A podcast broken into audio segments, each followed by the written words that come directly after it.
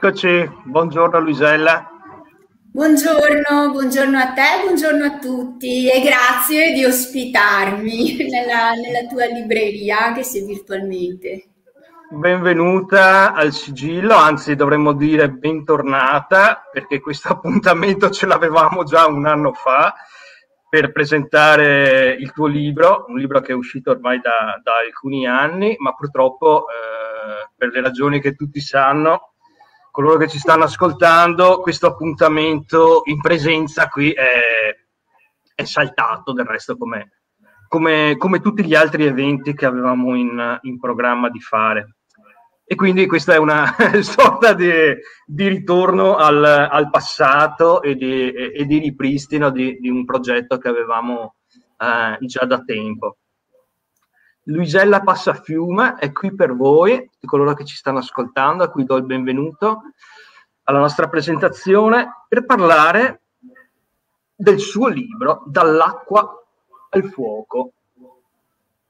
Eccolo qui, Liberi pensieri di alchimia trasformativa, un testo edito da Le Due Torri, uscito nel 2017 e, e ehm, che ha avuto una, una genesi alquanto atipica, eh, vero Luisella?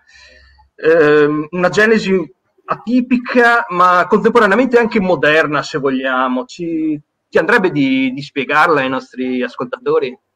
Certo, guarda, volentieri. Eh, allora, il, molti magari già lo sanno, chi mi segue lo sa già, no? però io parlo ovviamente per i nuovi. E è nato, è nato in una, davvero in una maniera magica, diciamo, questo libro, perché è nato in un momento in cui, infatti io parlo parentesi, parlo di alchimia, quindi parlo di piombo, di trasformazione nel libro ed è nato in un momento in cui io di piombo ne avevo parecchio, cioè ne avevo proprio tanto.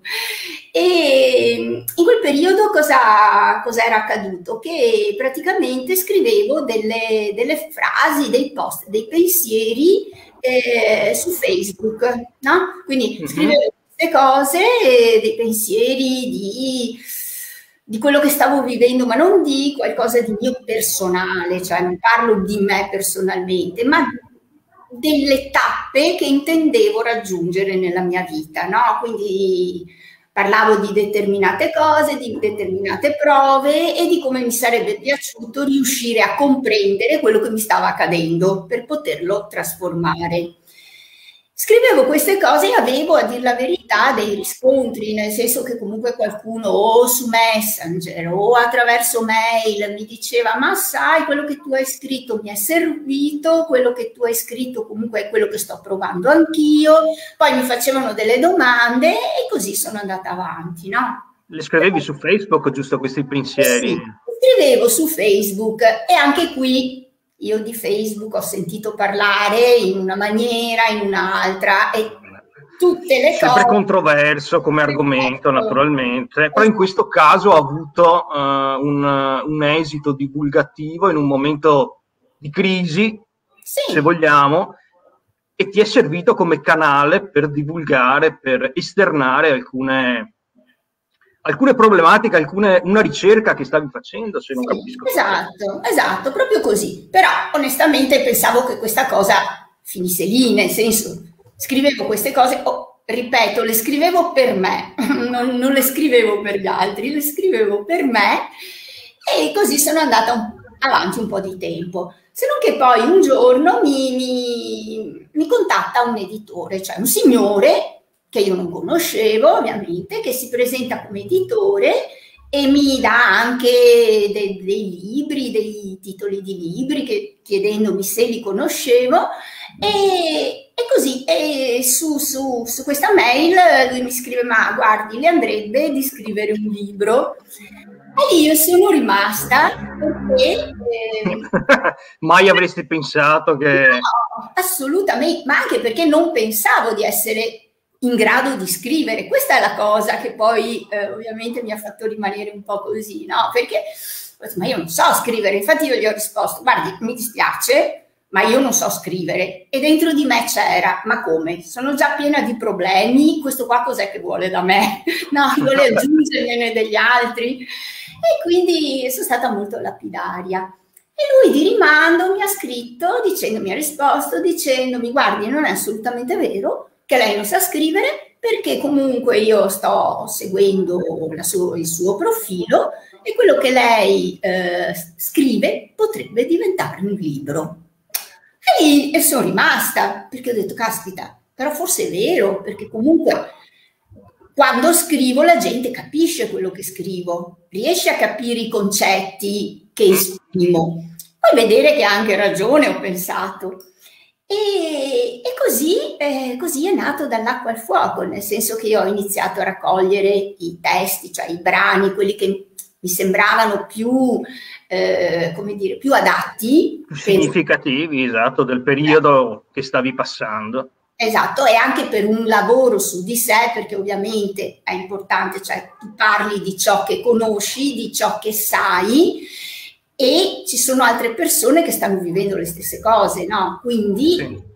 Sei riuscita a toccare alcune persone che erano in una situazione esatto. simile, se vogliamo, esatto. alla tua. Questo è un, un utilizzo assolutamente positivo di, eh, di uno strumento che molto spesso viene che può essere, come tutti gli strumenti, può essere utilizzato per il bene, per il male, eh, demonizzato in alcuni casi, celebrato in altri. Nel tuo caso è servito a costruire un percorso dall'acqua al fuoco per l'appunto. Esatto.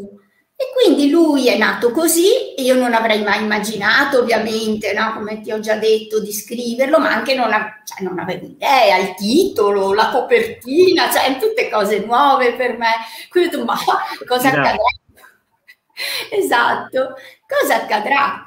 In realtà è stato tutto, lì si è aperto un mondo, no? Perché è stato tutto molto semplice, proprio tutto semplicissimo. Perché il titolo è venuto da solo, nel senso che dall'acqua al fuoco, perché il mio cognome è Passafiume, no? Quindi comunque... È già il chemico, il cognome in sé. no, esatto, perché sai, si dice che il nome è qualcosa che ti scegli tu. Mm, No, in teoria Ma... il cognome te lo erediti, cioè scegli quella famiglia, no? E la mia a livello di antenati, a livello... Eh beh, certo. Poi parleremo anche di questo e, e, del, e del, karma e, e del tuo, della tua concezione di karma. Mm-hmm. Dall'acqua al fuoco, un titolo alchemico in sé per l'appunto. Esatto. E, quindi così dall'acqua, per appunto passafiume, no? per passare quest'acqua, al fuoco, perché vabbè, ho avuto anche un episodio proprio di fuoco, nel senso sul viso, quindi qualcosa di importante a livello anche visibile, ma anche questo fuoco comunque interiore, no? E questa cosa che se tu non la possiedi, quindi se non hai quella, quel fuoco interiore, quel fuoco alchemico, quel fuoco dell'anima, no? E che ti permette di trasformare ciò che stai vivendo, ciò che tu ritieni, tra virgolette, negativo, non puoi riuscire a passare il fiume. Quindi, il fiume come prova, quindi, in esatto, sostanza. Il come, sì, il fiume è come prova, come comunque passaggio nella vita, Come no? passaggio, certo. Un passaggio, io l'ho sempre visualizzato, il mio, ripeto, a causa del mio cognome, come un fiume che spesso mi trascinava, a volte mi dava l'impressione di affogare, cioè sempre un qualcosa che, come dire, era lui che in qualche maniera aveva il potere di trascinarmi. Poi quando ho iniziato ad accendere quel fuoco interiore, che in realtà abbiamo tutti, ma magari qualcuno più sopito in alcuni casi. Esatto, ho iniziato a riuscire a stare a galla ed andare un po' dove volevo io in questo fiume finalmente. E anche quando poi questa voce che ogni tanto mi diceva, eh ma guarda che questa volta il fiume non lo passi, guarda che questa volta annegherai, c'era questo fuoco che comunque mi diceva va bene, se così deve essere, vuol dire che va bene così, ma io continuo comunque a fare un lavoro su di me. Quindi ecco, questo è stato, diciamo. Questa è, la, questa è stata la genesi di Dall'acqua al fuoco. Sì. Nel frattempo colgo l'occasione per salutare Stefania e Pietro che ci stanno seguendo e che ci salutano. Se avete commenti ovviamente li, eh, li, visualizzeremo, li visualizzeremo, e, e Luisella vi, vi potrà rispondere. Quindi un procedimento alchemico che tu hai vissuto in, in prima persona, ma eh, e quindi una trasformazione, alchimia trasformativa, come dice il sottotitolo stesso del libro. Ma eh, che cos'è?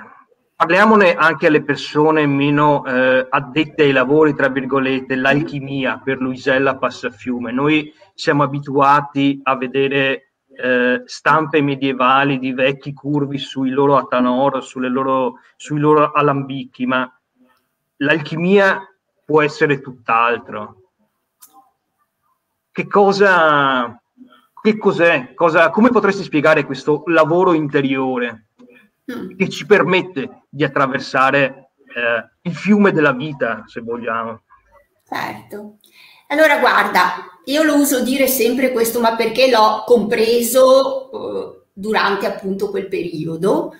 Eh, prima non ne avevo consapevolezza, ovviamente, che noi siamo, siamo alchimisti, cioè noi nasciamo alchimisti perché comunque, come dico sempre, noi in qualche maniera cerchiamo sempre di trasformare le cose che non ci piacciono. Quindi vorremmo sempre cambiare le cose che non ci piacciono, no? Fin da piccolini, ma non mi piace questo fratello, vorrei cambiarlo, ma non mi piacciono i compagni dell'asilo. Eh, fratello poi si cambia sempre volentieri, no? Magari. È sempre così.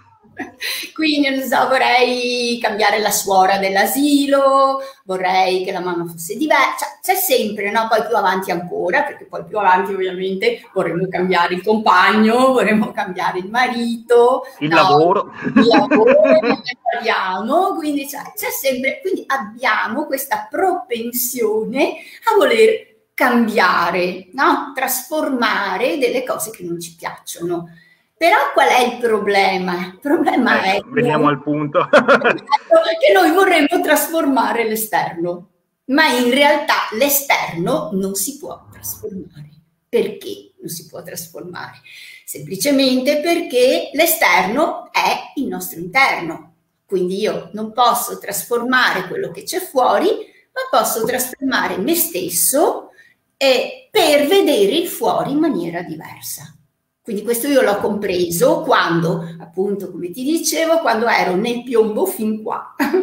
Avevo provate tutte e pur provandole tutte stavo sempre peggio, quindi andavo sempre più a fondo. Cercavo di cambiare, cioè volevo cambiare gli altri, volevo cambiare le situazioni e le situazioni peggioravano. E lì mi sono detta c'è, c'è, c'è qualcosa che non va, molto probabilmente sto sbagliando il modo, no? Sì, sì, l'approccio stesso, eh, che poi è quello della maggioranza delle, delle persone. Noi vogliamo cambiare determinate, eh, determinati fenomeni della realtà che ci circonda, ma eh, essendo inconsapevoli, come giustamente commenta Stefania, che ho appena eh, nel suo commento, siamo alchimisti inconsapevoli finché non ci si sveglia. Esatto. Aggiunge, a volte non è facile. Ovviamente non è facile, ma eh, è l'approccio in questo caso a, ad essere diverso, cioè la trasformazione della realtà esterna non può assolutamente prescindere dalla, eh, dalla trasfigurazione, se vogliamo, di ciò che è nel nostro, eh, nel nostro profondo, de, della nostra essenza più, più intima. Ecco. E tutta, in sostanza, la, la, il, la filosofia di, di questo testo è basata eh, su questo concetto, sul concetto dell'interiorità, cioè che nulla di ciò che accade eh, in realtà è, è, nostro, è un nostro, è un nostro problema. Non sono altri che uh, ci vengono contro, che, che tentano di ostacolarci, ma l'ostacolo è siamo noi, è dentro di noi. Questo è quello che ho, eh, ho appreso nella, nella lettura di, di, Dall'acqua al fuoco.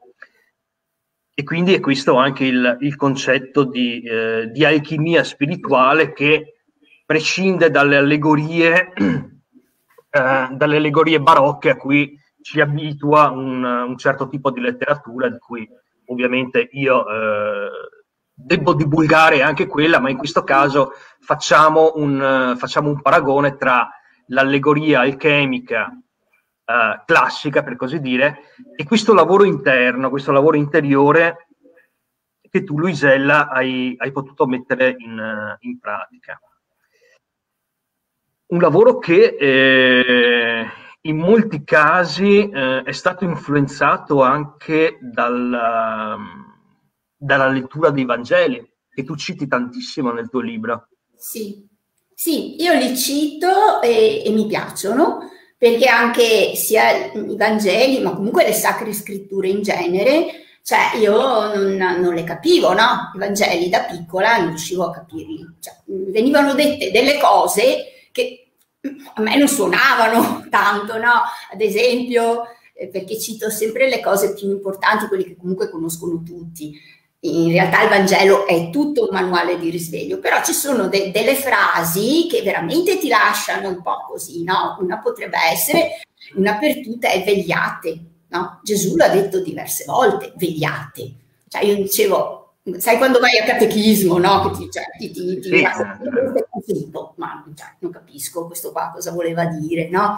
Oppure ama i tuoi nemici, prega per i tuoi persecutori. Cioè dentro di me c'era quella cosa che cioè, mi dicevo, ma, com- ma scusa, ma io devo essere una vittima? Cioè de- l'altro sembra, mi sembra un paradosso biologico l'insegnamento del Cristo quando ci dice eh. porgi l'altra guancia. Nessun esatto. animale in natura porge l'altra guancia, o fugge o contrattacca. Esatto. Ma Poi i significati sono sono esoterici, sono più, molto più complessi no? di quelli che ci certo. vengono. Sì, anche ad esempio il non giudicare, no? Non giudicare perché nella misura in cui giudichi sarai giudicato. E allora dicevo, ma cioè, a parte che come faccio a non dire che una cosa mi piace e che l'altra non mi piace, che quello comunque mi sta antipatico e quello mi sta simpatico, ma poi perché se giudico vengo giudicato. Che c'entra? Sono sempre gli altri che mi giudicano, no? Perché il pensiero è quello, sono sempre gli altri che mi giudicano, vuoi che io non mi l'esterna, certo. No?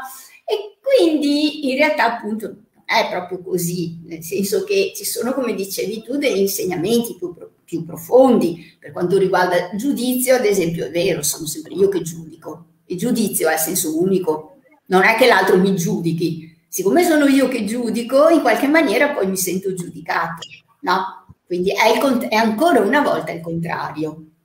Amare i propri nemici poi, che sembra una cosa, è una cosa difficilissima a livello mentale, perché è qualcosa di, di cioè non lo puoi, o lo comprendi e ci lavori su, oppure te la stai raccontando, perché non puoi amare i tuoi nemici che ti fanno stare male sì, sembra un paradosso, in ecco, ma anche perché così hai sempre quella visione della vittima, no? Quindi io sono una vittima in questo mondo, eh, devo lasciare che mi giudicano, devo lasciare che mi picchino, devo porgere l'altra guancia e caspita sono venuta qui a soffrire, no?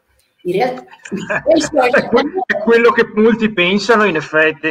Ma è quello che pensavo anch'io, sai Fabio. Però dentro di me c'era questa cosa, anche quando ero ragazza, dicevo, caspita, ma cioè, veramente sono venuta qua solo per questo? Cioè, ma davvero non c'è qualcos'altro? Quindi comunque me le chiedevo queste cose.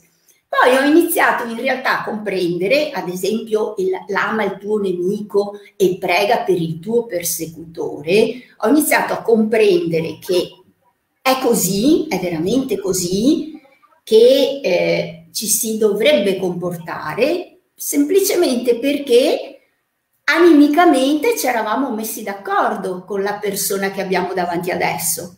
Infatti, e lo cito spesso nel libro, noi siamo delle anime incarnate in un corpo che sono venute qui a fare un'esperienza terrena e molte delle situazioni che incontriamo le avevamo decise prima di incarnarci un ecco. corpo che ci siamo scelti, nonché anche, anche questo è, esatto. è, è molto spesso eh, segnalato nel tuo testo. Sì. Come se, diciamo, l'incarnazione stessa fosse una sorta di palestra sì. spirituale uh-huh.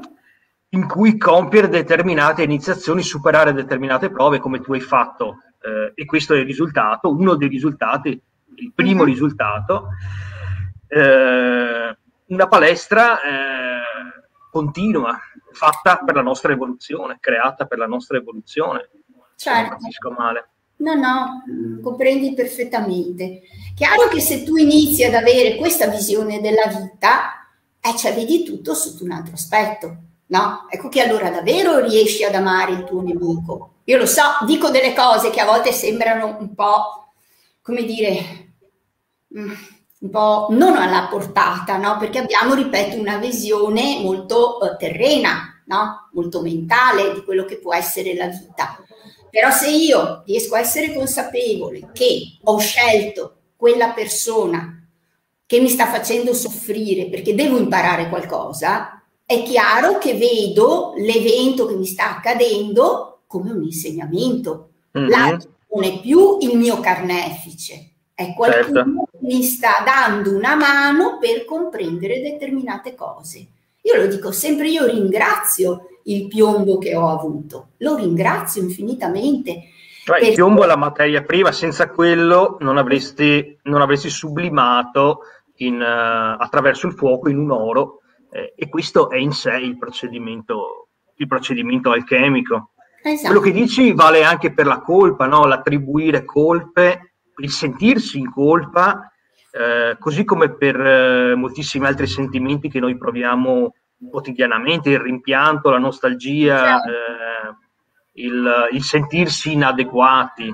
Certo. E, mm, e, nel tuo libro spieghi come il, iniziando il lavoro su di sé, questi sentimenti si scopre che, che non hanno cause esterne, mm-hmm. sostanzialmente, non hanno cause che siano esterne eh, a noi. Cioè, abbiamo, possiamo avere un controllo e una padronanza, eh, se non del, del, nostro corpo, che è ovviamente imperituro, che è destinato alla, alla decadenza, ma del nostro spirito, della nostra anima, giusto? Certo, tu parlavi prima di inadeguatezza, no? Che è una cosa che ovviamente abbiamo tutti perché perché comunque ci fanno sentire sbagliati da appena nati, cioè, quindi c'è sempre qualcosa in noi che non va secondo gli altri, no? E quindi noi poi dopo cresciamo con quest'idea che eh, sono delle cose che comunque non vanno. Mm? Io con, anche con questa cosa ho convissuto come col mio cognome per tanto tempo, perché adesso sembra una, una adesso che ovviamente sono cresciuta, eh, è una cosa che vedo, cioè quando ci penso per me la, la vivo col sorriso. Ma quando ero giovane, quando ero ragazzina, cioè il mio aspetto, il fatto che avessi la pelle scura, il fatto che fossi riccia, il fatto che cioè, mi causava eh, non poca sofferenza, perché comunque venivo emarginata, no? E io continuavo, lo dico queste cose a volte, ma lo dico anche per chi magari si sente emarginato no? per l'aspetto fisico, e cioè io continuavo a giustificarmi con tutti, dicendo ma io sono italiana, ma io sono italiana, cioè, cioè a, a, quel punto arrivi, no? quando comunque no, non, non sei consapevole che in realtà tu sei luce, tu sei un essere perfetto e sono gli altri che attaccano a te delle cose che sono loro, no? Cerchi delle giustificazioni esterne. Sì, e, e quindi ti, mi sentivo sbagliata in tutto, ma poi anche per il mio modo di essere, anche per il mio modo di pensare o per vedere la vita, no? Dieci persone la vedevano in una maniera, io la vedevo in un'altra. Però è chiaro che dieci la vedevano in quel modo e quindi io cercavo di adeguarmi ho sempre cercato di adeguarmi e intanto nel fiume della vita andavo sempre più giù, perché è Invece vero. di percorrere il fiume stavi andando a fondo sì. verso il letto del fiume, verso il limo, verso quel, eh, quel piombo sì. per l'appunto. Eh, eh. Per lo stesso limo che ha dato il nome al, alla materia stessa di cui trattiamo, l'alchimia, che deriva eh, da chemi, cioè eh, la terra nera dell'Egitto, il limo, mm-hmm. che può essere eh, fonte di fecondità, ma può anche sommergerti. Certo. e seppellirti, eh, eh, come dire, tarpando quella, quella luce interna che, eh, eh sì. invece dobbiamo sprigionare all'esterno, che è il significato dell'essere un guerriero di luce, giusto? Esatto, esatto. il guerriero di luce alla fine è questo, cioè il guerriero di luce è colui che non combatte l'esterno, lo so che è, ripeto, è una forma mentis che abbiamo, no? Perché appunto siamo ancora convinti che l'esterno abbia un, un potere su di noi. Ce l'ha perché noi glielo diamo, no? Quindi il guerriero di luce non combatte l'esterno, lavora su di sé, perché non puoi, non puoi combattere la materia. Il mago, il guerriero, il re non combattono la materia, la trasformano attraverso le proprie emozioni e i propri pensieri. In effetti, eh, cioè io in quel periodo di molto piombo avevo delle emozioni che erano molto basse. No, le emozioni sono ad esempio una cosa importantissima perché sono quelle che creano, creano, creano la realtà.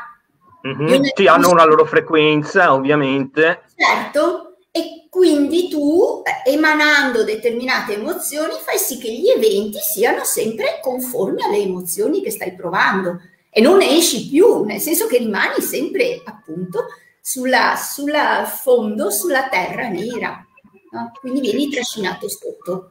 La depressione, la tristezza eh. Eh, sono autogenerate sostanzialmente e noi le proiettiamo, cioè se il mondo ci sembra deprimente, è perché noi siamo depresse. Esatto. Il mondo ci sembra ostile perché in noi alberga l'odio, la rabbia, se vogliamo, oppure qualsiasi altro sentimento con una frequenza uh, bassa uh, o comunque non adeguata alla nostra, certo. a quella che, che, ci si confà nel, in questa incarnazione. Sì. Ma prima hai parlato appunto di, di incarnazione e di come eh, il nostro corpo eh, è, lo scegliamo, no? quindi, uh-huh. quindi, questo ci ricollega e, e tu stessa un, uno dei, dei, dei, paragrafi del tuo testo parla del karma, di come non possa eh, essere considerato positivo o negativo. Una, una questione che eh, ad alcuni potrebbe sembrare un po' ostica perché ci si è abituati a questa, eh, a questa mh, visione induista, buddista del karma come causa eh, di una successiva eh, eh incarnazione per l'appunto. Però tu dissenti da questo, in sostanza. Uh, ti va di spiegarci qual è il tuo concetto di, di karma? Sì, allora, io dissento semplicemente per, eh, come dire, per quest'etichetta che è stata data per qualcosa che ti capita, no? Per qualcosa che comunque eh, ti, viene da, cioè, eh, ti viene dato, no? In realtà sono io che determino il mio karma e lo determino anche in maniera consapevole. Cioè, per fare un esempio banale, questo lo spiego eh, lo spiego spesso anche nei corsi di alchimia pratica, però per fare un esempio banale, immaginiamo un cerchio, no? Mm, quindi un cerchio, sopra c'è Dio, c'è la luce, ci sono io e poi decido di incarnarmi hm? per fare esperienza nella materia. In alchimia si dice per strutturare sempre di più il corpo dell'anima, quindi per farlo, per strutturarlo, no? Quindi mm-hmm. diventa coeso, più lucente. Cosa succede? Quando io sono là, sono su, decido determinate prove che mi serviranno per far sì che quando torno avrò il mio corpo dell'anima più coeso. Quindi le prove, le malattie, gli incidenti, gli abbandoni, la povertà, eccetera, sono cose che comunque ho, la mia anima ha scelto evolutivamente ed era anche ben felice di sceglierle. Non è che è stata costretta, nessuno ci costringe, l'evoluzione non ci costringe, perché se in questa incarnazione io determinate cose non le imparo, non c'è problema, ritorno, farò un altro giro, poi ne farò un altro finché imparerò. Quindi eh, il karma, no? È a parere mio anche questo visto come una cosa, come vedo anche la malattia, una cosa che è qualcosa che evolutivamente parlando ti serve, ti è un, di grande aiuto. Cioè, quando io sono nella sofferenza, non è che sono un masochista, eh, non sto parlando di questo, però quando sono nella sofferenza sono perfettamente consapevole che è qualcosa che mi sono scelta, che la mia anima ha deciso di voler superare. Poi dopo c'è il mio corpo fisico, c'è la mia mente che spesso mi porta via, quindi magari quella prova non riesco a superarla in questa incarnazione, ma anche qui non c'è un senso di disagio, non è che quando torno su mi dicono ah non l'hai, guarda mi spiace, non l'hai superata, niente, ti togliamo 10 punti. No, non è. non vinci, non vinci il, il, giocattolo, mi dispiace. Non è, no, non è un gioco a premi. No. Non è un gioco a premi, ma, ma, il corpo è un veicolo che utilizziamo, esatto. che dobbiamo imparare a utilizzare. Eh sì. eh, eh, per, per, superare queste prove ed essere consapevoli che eh, è un veicolo per l'appunto, una, eh, una, macchina che noi possiamo guidare fino a un certo punto della nostra storia animica, anche se è una contraddizione in termini, perché essendo eterna eh, l'anima non può avere storia, ma eh, fingiamo che ce l'abbia e, e comunque arrivare a ad una tappa della, di questa ipotetica, metaforica corsa che eh, siamo qui a compiere, con i relativi ostacoli, di cui appunto uno è la che hai appena citato, è, è la malattia, una, mm. Una, tematica che mai come se siamo qui adesso e non siamo qui in libreria è a causa di una malattia, no? una malattia certo. che, eh, che ci ha costretti a tra virgolette, a virtualizzare il nostro incontro e, e a rendere astratte molte delle, delle nostre relazioni. Certo. Ecco, la malattia tu uh, l'hai vissuta, l'hai superata e cosa vorresti dire a coloro che, eh, come fai anche nei tuoi corsi, ho sentito spesso, eh, essendo un tema così attuale, cosa eh, potresti eh, consigliare alle persone che ne sono ancora spaventate, che eh, malattia e paura, questa concatenazione no? eh, che, che, ci sembra istintiva, perché un istinto autoconservativo lo abbiamo tutti. Eh, cosa consiglieresti riguardo la malattia e la relativa paura uh-huh. alle persone che ci stanno ascoltando?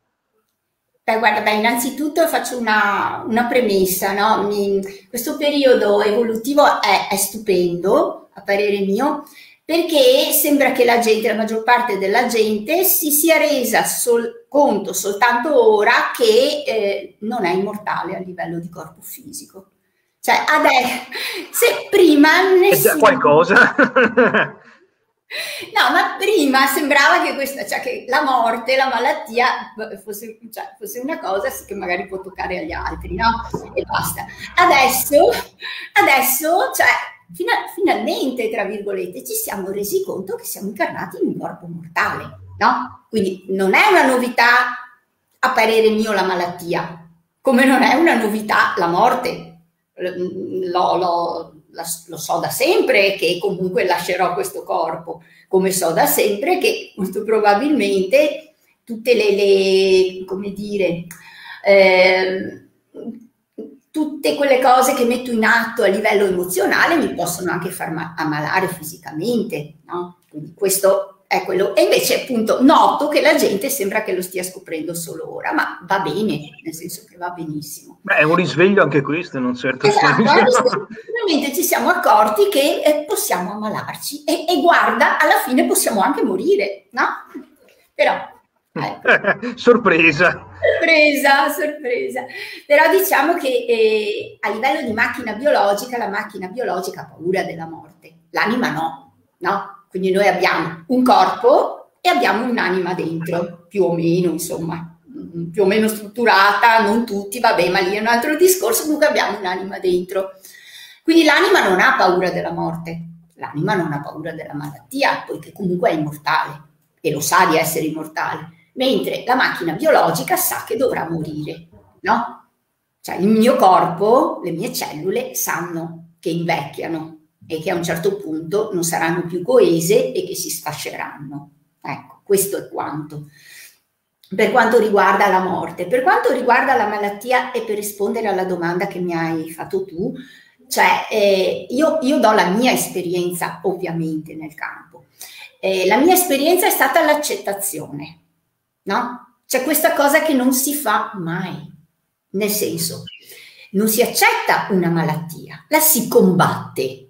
Hm? Non si accetta una malattia perché comunque perché proprio a me che non ho fatto niente, che sono tanto buona con tutti i ladri che ci sono, con uh, tutti gli assassini, perché questa cosa a me, no? Quindi c'è qualcuno di sopra che non vede, che si è girato da un'altra parte, sono stato abbandonato, non credo più a niente. Questi sono più o meno i discorsi, no?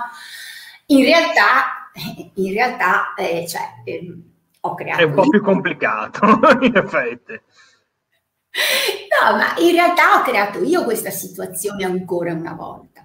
Quindi questa malattia, questa disarmonia è qualcosa che riguarda me, mi riguarda, è nata dentro di me per determinati motivi fisici, emozionali, mentali, non stiamo qui a indagare, non è importante quello.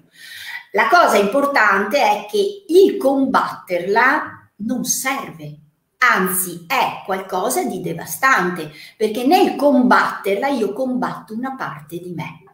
Quindi non posso combattere una parte di me, devo accettare quella parte. Quindi quando ci si ammala, la prima cosa da fare è prendere atto che si è ammalati. Si è ammalati. Eh, e accettare che si è ammalati. Io mi ricordo quando è accaduto a me, cioè prima che mi accadesse, e ovviamente dicevo, eh beh, ma se mi accade una cosa del genere, mi butto giù dal quinto piano, mi annego, mi impiccolo, tutte queste cose qua. In realtà quando mi è accaduto non è successo questo, non ho fatto nessuno di questi pensieri, come non ho neanche pensato perché proprio a me non a un altro, no? E ho semplicemente detto, bah, non capisco bene come mai mi è piovuta questa cosa addosso, però probabilmente il motivo ci sarà. Ecco, questo è stato il mio primo pensiero e mi sono anche stupita di questo perché appunto i pensieri che facevo prima erano di altra natura. Quindi l'accettazione, ma non solo della malattia, di qualsiasi evento mi accada, è il primo passo verso la trasformazione noi, Fabio, se tu osservi, non accettiamo mai.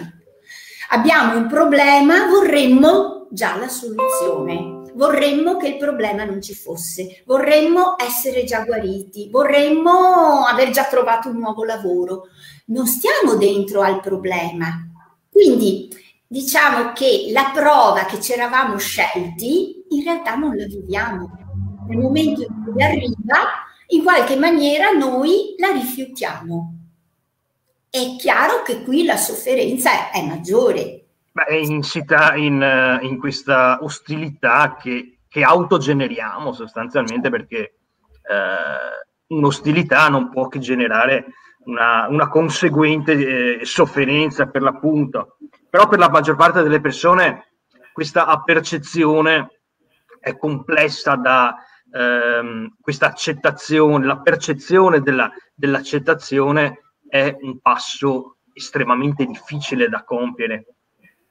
Eh, a volte si necessita una guida anche per, eh, per poter comprendere questo, questo che di fatto è un nuovo schema mentale, una, una ristrutturazione della nostra, della, delle nostre percezioni eh, da, davanti a noi si spiega un cammino che eh, sostanzialmente deve andare al di là di quella che è un'illusione condivisa, e cioè che sia una separazione tra noi e la realtà. Questa separazione di fatto non c'è, altrimenti non avremmo questa, non ci sarebbe per l'appunto questa problematica del, della non accettazione. Noi non accettiamo un determinato fenomeno semplicemente perché uh, non riconosciamo che noi stessi siamo quel fenomeno. Esatto. Abbiamo una barriera, eh, c'è un muro che ci separa dalla realtà e att- attraverso questo muro filtriamo la realtà e le diamo una forma che talvolta ci è consona, ma che molte volte non lo è e questo ci fa, eh, ci fa arrabbiare, ci fa deprimere, ci, ci rende eh, ostili a quella, a quella, realtà che siamo noi stessi, di fatto. Sì. Mm, vuoi aggiungere qualcosa, ad esempio, sul, sul risveglio? Cioè, noi ne abbiamo parlato, ma l'illuminazione, il risveglio, quella che è chiamata la body, uh, tu, la, tu, la, vedi uh, in sostanza come un, una caduta di questo muro. Sì. Uh, dici che cos'è il risveglio per Luisella Passafiume? allora, il risveglio per Luisella Passafiume inizia dalla materia, quindi non è qualcosa di spirituale, nel senso che poi arriva la parte spirituale, però inizia dalla materia, no? Quindi dalla materia nell'accettazione anche di tutto quello che io sono, diciamo, all'ottava bassa, no? Di tutte le cose che non mi piacciono di me. E nello stare dentro alle cose che non mi piacciono. Hm? Quindi inizio proprio a lavorare dalla, dalla parte più grezza. Poi è un qualcosa di pratico il risveglio, nel senso, eh, anche nei corsi che tengo, cioè ci sono, io mi rifaccio un po' agli esercizi che dava Gurdjieff, che sono degli esercizi di presenza, degli esercizi che vengono proprio fatti, cioè che io dovrei essere presente, facciamo un esempio, quando mi siedo e mi alzo da una sedia, no? Quindi mi alzo e mi siedo, in quel momento sono presente. Quanti di noi lo fanno?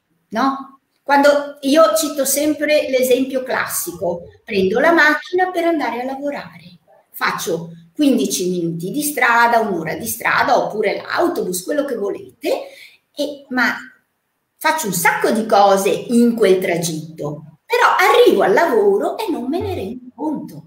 Cioè, oh che bello, sono già arrivata. Ho passato tre eh, rotonde, tirato sotto cinque pedoni, mandato... Viviamo nel sonno, per l'appunto. Esatto. Eh, cioè, Viviamo nel sonno. sono resa conto, no? Ecco. Gurdjieff che hai citato, che tra l'altro sosteneva che l'anima va costruita, va sì. strutturata, come hai detto prima, cioè l'uomo... Uh, sì, l'anima è immortale e nasciamo con, uh, con una scintilla di eternità in noi, ma quest'anima ce la dobbiamo guadagnare se vogliamo, dobbiamo costruirla con questo lavoro interiore di cui stiamo parlando. Sì, va strutturata affinché diventi sempre più luminosa, no? Quindi l'ultima volta in un video ho parlato di anime bambine, adolescenti e adulte, cioè su questo pianeta ci sono varie tipologie di anima, no? Quindi è chiaro se sono un'anima bambina eh, avrò determinate caratteristiche. Sicuramente il mio obiettivo è quello di diventare un'anima adolescente, poi un'anima adulta, poi magari qual- qualche maestro, cioè qualcuno che qui viene magari a divulgare determinate cose. Questo è il continuo lavoro, che è, secondo me è un lavoro bellissimo. Chiaro che si parte dal fiume in piena che ti trascina, ma è, è normale, no? Quindi ecco, diciamo, questo è. E quindi in questo, in questo lavoro, diciamo, di, di continuo lavoro su di sé, scusate il termine, l'anima si struttura sempre di più e quindi riesce a comprendere sempre più cose. Hai iniziato... Mm? E sceglierà anche una, un'incarnazione eh, particolare, diversa da quella che ha sulla base della sua sempre più eh, maggiore evoluzione. Certo, e qui torniamo ad esempio al discorso che facevamo prima del corpo, no? Certo, anche, appunto. Anche lì, cioè, anche lì io sono andata avanti per anni no, non amandolo il mio corpo, non amando i miei capelli, non amando come ero strutturata, perché non ero tanto alta, perché ero troppo magra, queste belle cose qua. In realtà l'anima sceglie il corpo che va bene per lei. Cioè, mi sono resa poi conto che per quello che sono chiamata a fare io, ma siamo chiamati a fare tutti, abbiamo il corpo perfetto. Quindi anche lì, no? C'è sempre, ma questo nasce, come dicevamo prima, dal fatto che siamo sempre sbagliati, che c'è sempre qualcosa che non va bene in noi. No? È bellissimo questo, è un, è un inganno pazzesco. Quindi per riuscire a essere all'altezza, non so di svegliarmi appunto, eh, mi manca qualcosa, no? Non posso farlo. Guarda caso non è assolutamente vero, perché il risveglio è alla portata di tutti di tutti. Cioè, tutto quello che serve è proprio qui.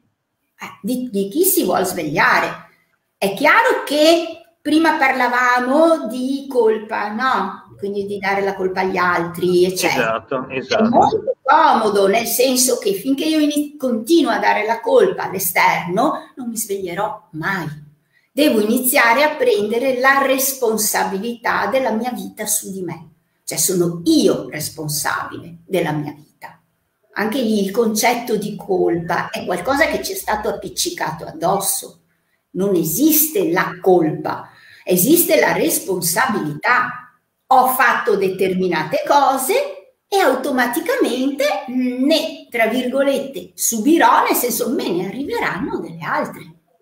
la colpa è una, sì, è una, è semplicemente un costrutto psichico che come dire, ci, ci fa funzionare in, una, in, un sistema che però è, come dire, è strutturato secondo determinate, determinate basi eh, che quasi sempre pone, eh, eh, ci sembra che ponga un ostacolo al risveglio, ma questi ostacoli, eh, il sistema siamo noi. Eh, esatto. Il sistema è creato da, da molti singoli individui eh, e quindi come sostengono, come sosteneva Stirner, alcuni filosofi individualisti, la, la società stessa uh, è un fantasma, è, è, un costrutto psichico, non esiste una società, ma esistono molti individui, molte, in questo caso, eh, anime incarnate, eh, ognuna nella sua eh, palestra spirituale, ognuna in una, che a volte scambia per per un fantasma, per una, il mondo, la società, la, i condizionamenti che, che essa ci, eh, ci, inculca, siamo noi stessi a inculcarceli sostanzialmente. Esatto, proprio così. Um, Luisella, direi che siamo in chiusura. Mm, ti vorrei chiedere se hai qualcosa da aggiungere, prima di tutto.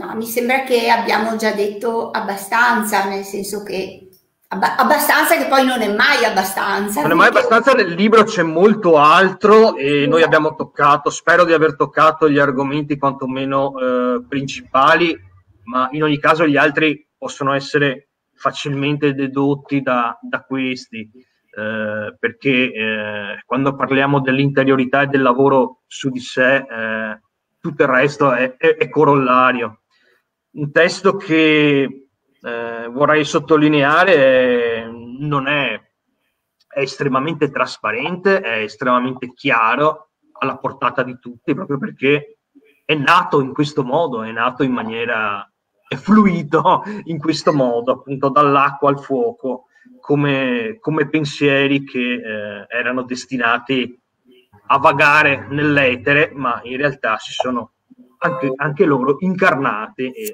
sta, stanno subendo la, la, loro palestra spirituale, in questo caso qui alla libreria Il Sigillo. Esatto. E, ehm, però eh, è in programma un altro libro, se non vado errato, vero Lisella? Sì, sì, sì, è in programma un altro libro, questo l'ho fortemente voluto, nel senso che l'ho proprio voluto io, mentre dall'acqua al fuoco è stato qualcosa che appunto è nato così. Questo è un libro che ho voluto io, è un libro che si può dire perché il mio editore ha detto che si può dire, quindi eh, tratta un po' di Gurdjieff, quindi parla okay. di Gurdjieff. E la cosa bella era che anche, comunque anche questo nuovo libro, che uscirà a breve. Ehm, l'avevo pensato in una determinata maniera, poi però al lato pratico, quando ho iniziato a scriverlo, è uscito tutt'altro, perché è giusto, ho, ho compreso che è giusto così, che va benissimo così. Tipico di ogni scrittore questo.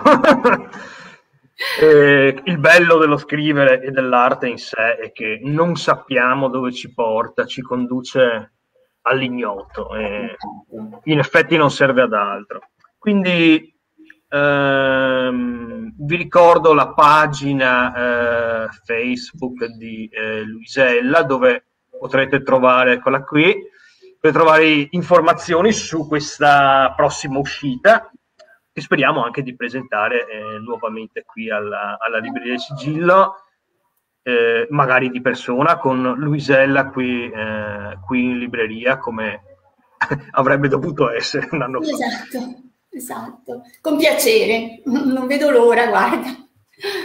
Ti ringrazio. E ti ringrazio anche per essere stata con noi, eh, ringrazio tutti gli ascoltatori. E alla prossima Luisella, grazie per le, le tue perle di saggezza. Grazie infinite a te Fabio, grazie a tutti quanti voi, alla libreria e ci vediamo presto. Grazie di nuovo. E buon pomeriggio a tutti. Ciao Luisella. Ciao, ciao a tutti.